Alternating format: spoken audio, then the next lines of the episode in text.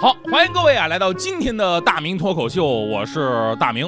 这很多听众啊，经常赞美我，是吧？大明啊，太聪明了，反应怎么那么快呢？哈哈，其实呢，跟大家说啊，这是真的。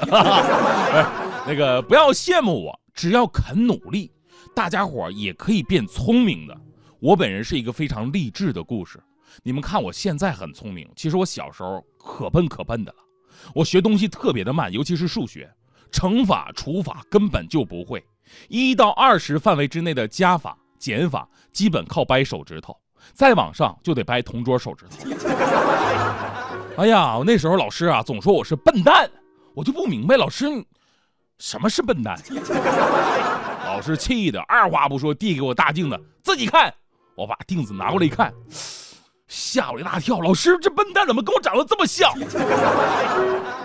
老师可能认为我智商真有毛病了，带我去测一测啊，有这么一个大仪器测智商的，把脑袋伸进去嘛，电脑一扫描，自动报出你的智商指数。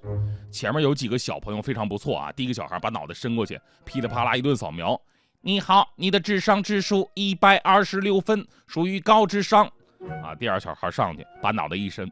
你好，你的智商指数95分，属于正常智商。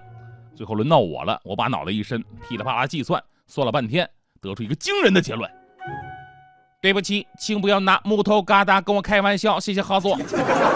什么木头疙瘩呀？我是想我智商是低一点，我不至于没长脑子呀。机器有问题吧？我再试一次，又把脑袋一伸。这次电脑计算非常干脆，立马得出结论了：这个木头疙瘩好面熟。于是我伤心欲绝呀！我心想，我怎么这么笨啊？我这么笨以后怎么办？以后还能娶到媳妇儿了吗？就算娶到媳妇儿，她一定是来骗我财产的，因为她一定能猜到我的银行卡号就是我的生日。这个事儿没有人知道。